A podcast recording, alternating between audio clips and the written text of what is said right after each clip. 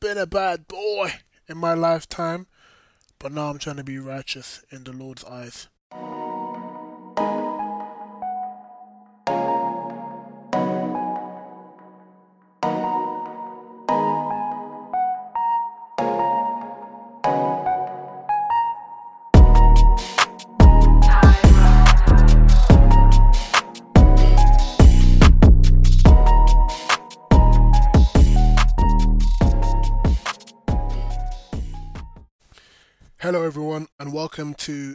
Episode 12 of After God's Own Heart podcast. It's your boy Ire T, Ire Trills, and um, hello, everyone. I know we haven't spoken with you guys in three weeks. Sorry about that. I had to keep my um, my affairs in order. Alright, cool. But hey, we're back. Um, if you haven't already, tune into episode 11, where we looked at part of our series on why is it that when we set certain goals we don't meet them.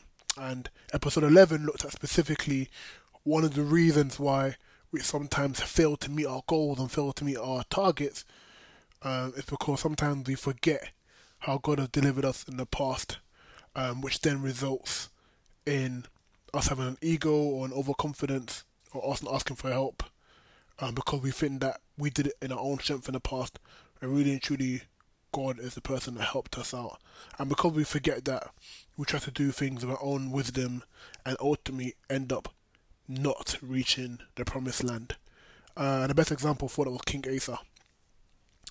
Um, for those who haven't tuned in, if this is your first time tuning in, tune, if this is your first time tuning in, um, welcome.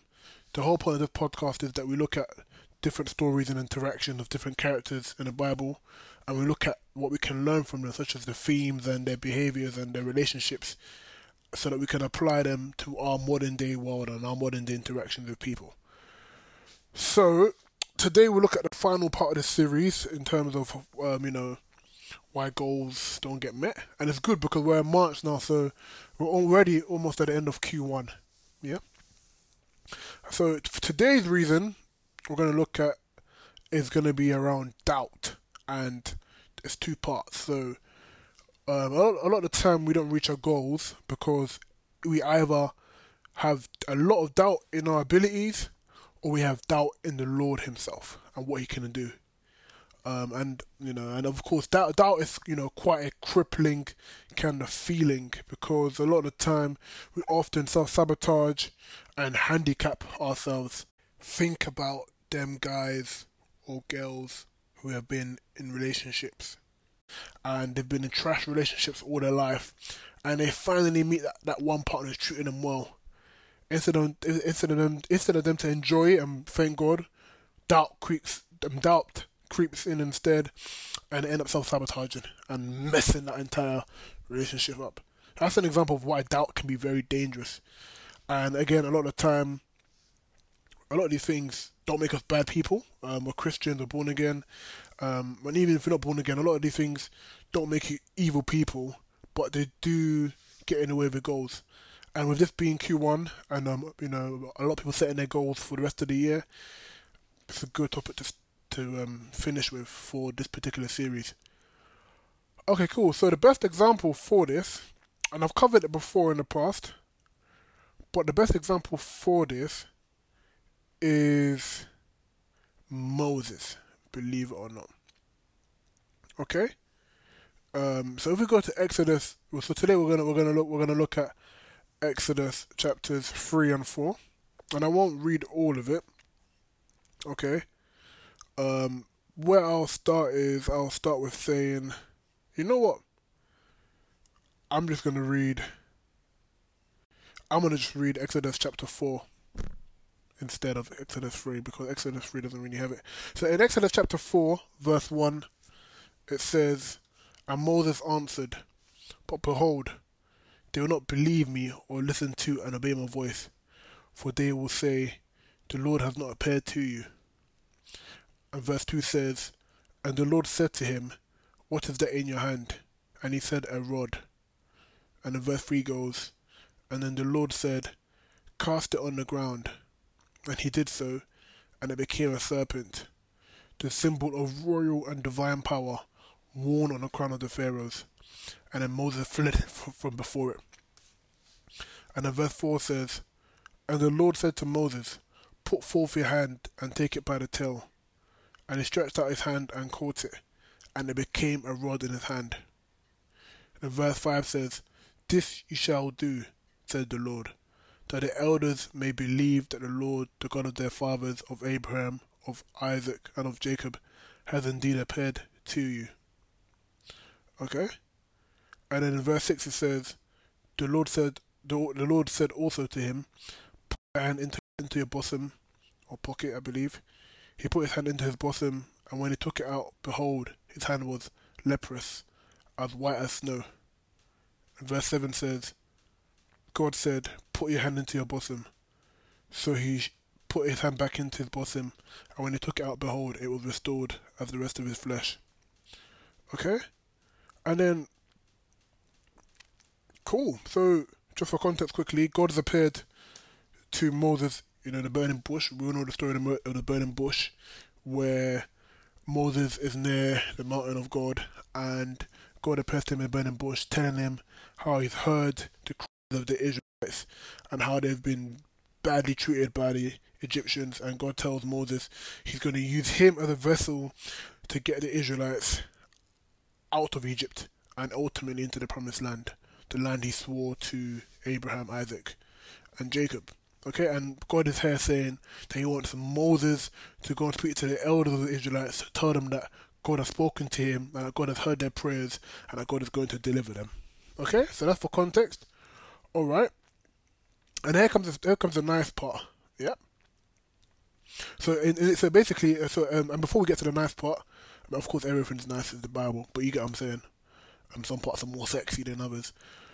So before we get to that part, um, you will see that God tells Moses two miracles quickly because Moses already says, um, you know, you see verse one, it says, "Behold, you know, they will not listen to me or obey my voice." So that's already one Moses is doubting already. Yeah, he's met. I mean, he's met. He's met a burning bush that's got fire in it. I mean, if I thought that, that'd be enough for me to believe. He's met a burning bush which isn't which isn't being consumed by the fire. The fire is just there chilling, right? And God's told him to tell the Israelites that God's going to speak to them. And Moses already says, "But behold, what if they don't listen to me or believe me?" Right? And of course, God indulges him and, and gives him two miracles to perform to the Israelites. Um, one, the rod turning into a snake, and two, his hand um, being healed and not healed, and his hand being sick and not sick. I mean, if I saw the first miracle, if you know, if I threw, if someone, if a bush was talking to me, a burning bush was talking to me, and it told me to put my um, my cane or my on my iPhone 12 Pro Max onto the floor and it turned into a snake. That would be enough for me to believe anything else that bush says. But this Moses brother still doubts God, right? If you look at, so, you know, in terms of the juicy part, verse 10 says, and Moses said to the Lord, O Lord, I am not eloquent or man of words. Neither before nor since you have spoken to your servant, for I am slow of speech and have a heavy and awkward tongue. And then the Lord said to him, Who has made man's mouth? who makes the dumb or the deaf or the seeing or the blind? Is it not I, the Lord? Now therefore go and I will be with your mouth, and I will teach you what you shall say. Okay? And Moses doesn't agree to the Lord, doesn't agree with the Lord right then either. So again, he's seen all those miracles. God told him, "Listen, I want, I want you to be the man that gets the Israelites out of Egypt." Uh, but Moses keeps coming, coming up with different excuses. He keeps coming up with why he's not good enough to reach the goal that God is setting him, why the goal is unattainable, why you know you know, different kind of excuses, and you know what, you know, we're quite similar in that regard. Where sometimes we may see think a goal is unattainable or is too much, or even when it is achievable, sometimes we see it and we panic and we have doubt. We let the doubt creep in, and then as a result, we get p- paralyzed before we even start. And then in verse thirteen, so after God has said to Moses, "I will be with your mouth and I will teach you what to say," verse thirteen says, "And Moses said, O Lord, my Lord." o, oh my Lord, I pray you send by the hand of someone else. Essentially, so in verse 13, basically, God said, um, Moses says to um, to God, "Please just send someone else to do it." So God has said to him, "I will teach you what you should say."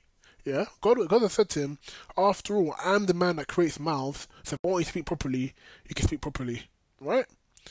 Um, but no, Moses insists on God sending someone else. Now, in the end, what we see happen is that um, Moses, we see that God indulges Moses, and then it says in verse 14, then the anger of the Lord blazed against Moses. He said, Is there not Aaron your brother, the Levite? I know he can speak well. Also, he's coming out to meet you, and when he sees you, he'll be overjoyed. You must speak to him and put the words in his mouth, and I will beave your mouth with his mouth, and will teach you what he shall do. He shall speak for you to the people, acting as a mouthpiece for you, and he shall be as a God to him. Right? So, what we've seen in chapter 4 is God originally had a complete assignment for Moses, and because a lot of a, lot of doubt in Moses, and because he thought he wasn't good enough, because he doubted his abilities and also doubted God, he ended up sharing some of the responsibilities with Aaron. Now, of course, ultimately um, Moses reached that goal in terms of well, in terms of you know making you know getting the Israelites to the Promised Land. I mean, he did step foot in the Promised Land, but um, you, you know he he really he was really instrumental in getting them to um, get to the Promised Land. Um, we see that he didn't fulfill his entire calling because he was the one that was supposed to talk to the elders and not Aaron. And as a result of him having a lot of doubt and not having um, trust in himself and in the Lord, what happened was that he shared that anointing with Aaron instead, and ultimately um, didn't reach the goal in a way that God had originally planned. Okay? Um, you know, Moses is great, you know, proper man, you know, read and wrote a lot of the Old Testament. Uh, but imagine what else God had, had planned for him, but because of his doubt, um, he wasn't able to fulfill it. Now, if you notice, Moses didn't lie. So, you know, a lot of the time we have excuses, right? Moses didn't lie. Maybe he couldn't speak. Maybe he, you know, maybe he used to talk sideways. You know, he says he, he's not, you know, he says here, I'm not eloquent or man of words, right? And he's slow of speech and a heavy and awkward tongue. Man said he, you know, he's talking, you know, was a waffler. He's basically calling himself a waffler, right? Um, and even God acknowledges and says, you know, I know Aaron, your brother, can speak well. Okay? Like, God never said to Moses, you're lying, you can speak well. God said, who's who made man's mouth? So, yeah, sometimes, yes, we do have our infirmities and we do have um, some weaknesses in us, right? But if God has called you to achieve a goal and a plan, He's doing that in spite of your weaknesses right? Um, you know, if God has told you this is what you have to do this year, He's he's he's He's not going to give you a goal that you can't achieve. Okay, so that's just something to bear in mind. Um, yeah, sometimes you are flawed. Sometimes you're not good enough, right? Um, God is saying, well, sometimes the world will, say you're not good enough, but God is saying, yeah, you are. So let's go for it. Um, another example of this is in Matthew 13 and I won't read the entire chapter. Um, so Matthew 13, verse 54, this is about Jesus. It says, And coming to his own country, Nazareth, he taught in a synagogue, so that they were amazed with bewildered wonder, and said, Where did this man get this wisdom and these miraculous powers? Is not this the carpenter's son? Is not his mother called Mary? Are not his brothers James and Joseph and Simon and Judas? And do not all his sisters live here among us? Where then did this man get all, all of his powers? And in verse 57 says, And they took offense at him. They were repelled and hindered from acknowledging his authority and caused to stumble. But Jesus said to them, A prophet is not without honor except in his own country and in, in his own house. And in verse 58, the sexy part, it says, And he did not do many works of power there because of their unbelief, their lack of faith in the divine mission of Jesus. Uh, another translation says, um, and he could not do a lot of miracles there because of their unbelief. So here in, in Nazareth, in in Jesus' home country, he can't do a lot of miracles there because it's been stopped by their unbelief. So even though he's willing to do a lot of miracles, because of their doubt and their unbelief, he's not able to do the miracles. Uh, you know, for you know, in terms of takeaways for you guys, maybe you're not reaching your goals because you're you're not believing you can get them in the first place. Maybe you're not reaching your goals because you, you believe you, you don't believe you can attain them in the first place. That you don't think that you know it's actually achievable, and maybe you're already self sabotaging yourself in that regard. And then what happens is because you don't think you're gonna get it, you don't put enough effort to get it, and then you don't get it because you haven't put enough effort, and that's a vicious cycle that you've now started to create. When really and truly, if you put if you believe you to get it, you'd put the effort to get it and act accordingly. It's like me saying I want to go to the gym and bench 250 kg, right? Obviously, I won't disclose what I bench in a moment. But if I don't go to the gym, then I'm never going to reach that 250 kg. And so the reason why I didn't reach the 250 kg isn't because I wasn't good enough to reach the 250 kg, it's because I let doubt creep in and therefore didn't do the enough required work to get a 250 kg in the first place. So for some real context, so also for some real examples, real life examples, imagine that job that God's telling you to apply for, but you've disqualified yourself before even attempting to apply. Because you've disqualified yourself and not, and not even attempted and not even attempted to apply, you have also limited what God can do for you in that area because you haven't applied, so you're going to get that job. Now, of course, God in His infinite mercy can allow headhunters and so on to get to you and reach you out, reach out to you, but you get the gist, um, right? Now, if you have that doubt, how, what are the ways of what are the ways of um, building up that faith to get rid of that kind of doubt? Um, one, look at your look at your look at yourself. I mean, your quality, your good skills. You're sensible enough to listen to this podcast, after all, right? So you got some kind of sense.